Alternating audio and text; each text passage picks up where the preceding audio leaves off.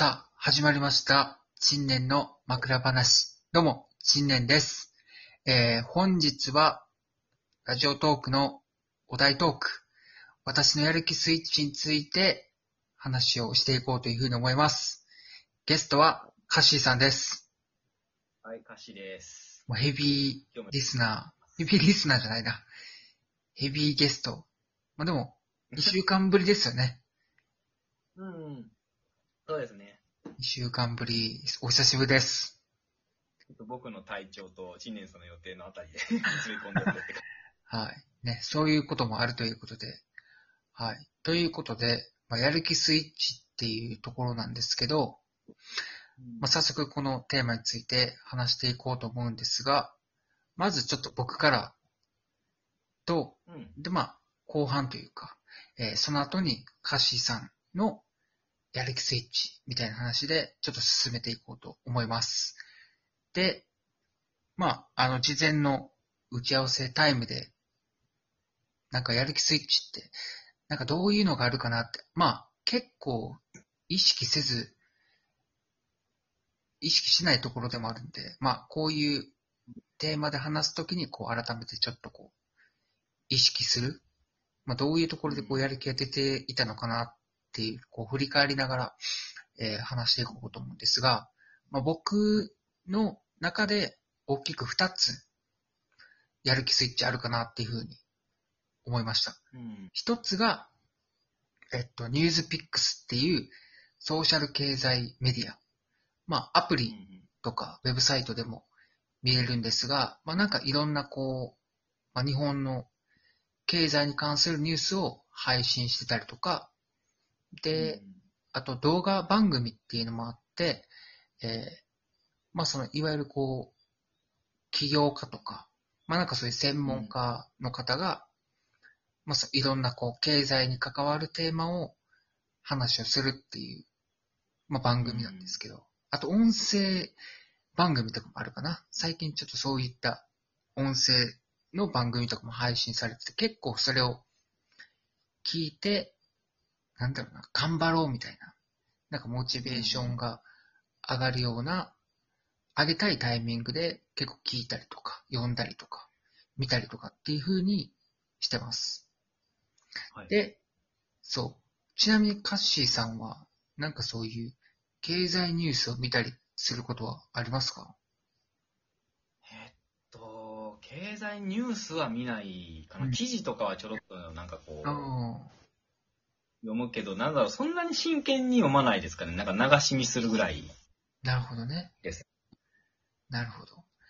結構そう、最近で言うと、まあこういう状況下なので、まず在宅に関するこう、あ特集だったりとか、で、ちょっと少し前なんですけど、まあちょっと黒人差別というか、なんかアメリカで結構こう、デモになんかこう、発展するぐらい、まあ、じ事件というかな、あったんだ。結構それを、なんだろう、タイムリーにこう特集としてやったりとか、なんかなかなか、まあ僕が言うのもあれなんですけど、結構面白い、なんだ内容だったりとか、なんかそういったところは結構チェックしたりしてますね。結構、まあ僕30代なんですけど、結構まあ同世代で結構活躍している、まあいわゆる起業家だったりとか、まあそういうビジネスマンとかっていうのも結構特集としてあの出てきたりする。なんかそういうのを見るとこう、あちょっと頑張ろうみたいなことは思ったりするかな。で、二つ目が、えー後輩の仕事ぶりを見てやる気が出ます。そうですね。あの、まあ、ありがたいことに、と、まあ、僕今総務っていうところで働いてるんですけど、まあ二人、えーまあ、サポートっていう形で、あの、はいまあ、年齢的にね、あの、下というか、の後輩が、えー働いてくれてて、まあもう結論言うとめちゃめちゃ優秀なんですよね。僕より 仕事のスピードが速いし、なんだろうな。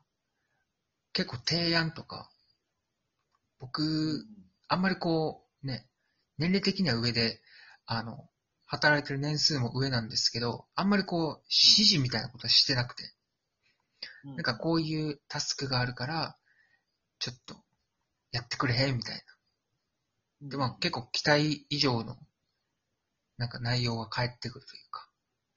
えで、結構そういう、まあもともと僕一人でやっていたところもあって、まあなんかこういうところに手をつけたいなって思っているところが、まあようやくこう、人数まあ増えたので、まあ結構取り掛かっているところで、うん。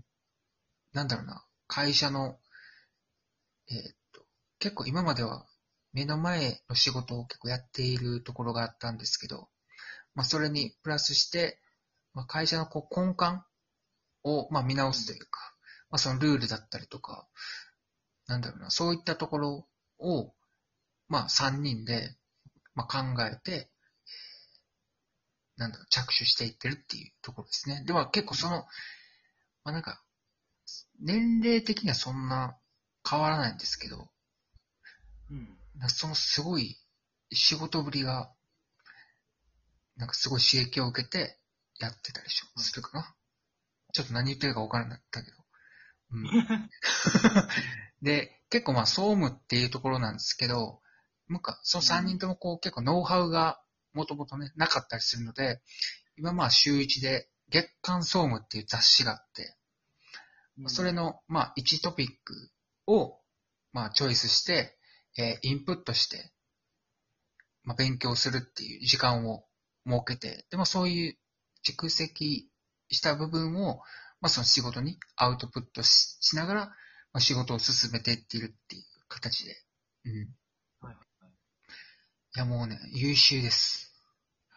そんなところで働いていると、うん、自然とやる気が出てきます。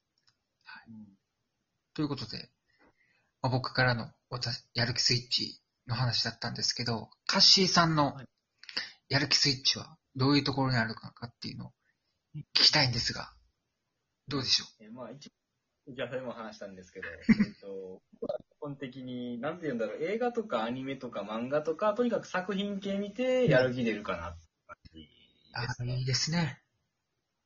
なんかあんまりこう、誰かを見てやる気が出るってことは少なくって、その、うん実際に人と、上司とか後輩とかとか、を見てやる気が出るっていう経験はあんまないんですけど、どっちかっていうと、そういう創作品系でやる気出るって感じですね。うんちなみになんか最近見て、やる気が上がったっていう作品はありますか？ああ、やる気が上がった。うーん、最近の作品だと、うん。えーっと、なんだ、やる気というか、こう、なんだろう、こう、ちょっと、がん、まあ、やる気なんかな、ぐらいになるんかなって思うのは、2作品あって、おうえっと、一つが、えっと、ラグナ・クリムゾンっていうのへえ、初めて知った。で、もう一個が、えっと、今、アニメもしてる、えっと、魔王学院の不適合者かな。へえ、これはもう面白いし、結構、2作品ともすごい主人公が浸透っててかっこいいなって思う。そうなんや好き。へえ。あ、そのキャラクターの性格というか、しっかりしてるんや。そうですね、なんて言うんだろう、こう、二人とも、両方とも主人公がすごい、なんだろう、こう、しっかりしててかっこいいなって思う。へえ。あじゃあ今定期的にこう配信されてるというか、放送されてるんや。ここそう、えーっと、今、えっと、ラグナ・クリムゾンは連載をコミックでやってて、漫画ね。うんうん。で、えっと、不適合者は今今期、えっと、アニメ化されてるんで、あと10話ぐらいと、えっと、小説が今連載中。コミックは確か救済がだったかな？っうん。ていう感じですね、今。あ、なるほどね。うんなんか、それで言うと、今、歌詞の話を聞いてて、僕もなんか作品からやる気が上がる瞬間が最近あったわ。あ、あります？バットマン。ごめん、ちょっと笑ってしまったけど。ちょっとさっきバットマンの話してたから、はいダークナイトっていう、はいはいはいはい、はい。クリストファー・ノーラン監督のうん3部作の作品があって、で、そのそこにバットマンがまあ主人公を入れてるんですけど、なんでこうやる気が上がったかっていうと、あの、ヒーローって普通特殊能力あるじゃないですか。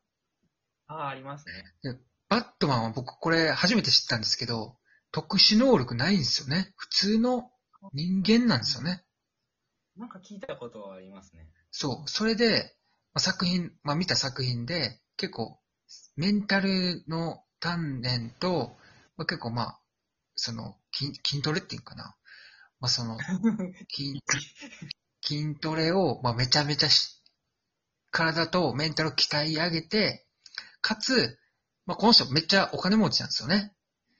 で、会社がまあテクノロジーの会社で、で、まあそこで結構テクノロジーを活用して、まあいうコスチュームだったりとか、まあそういう武器っていうのを作ってると。だから結構なん、かちょっとアイアンマンっぽい感じしますね。そうそうそまあ、こっちバットマンの方が先なんですけど、う。うん。なんかみやってること似てるなって思いました、ちょっと。そう。だから結構、あ、初めて見たんですよ、バットマン作品って。っていうところで、あ、なんか努力のヒーローなんやっていうので、ちょっとやる気が上がりました。何の話やねんっていうところなんですけど、はい。ということで、今回、ちょっとね、大半僕喋ってしまいましたけど、えー全然。私のやる気スイッチっていうお題でお話をしました。はい。ということで、また次回、お耳にかかりたいと思います。カシさん、ありがとうございました。ありがとうございました。さよなら。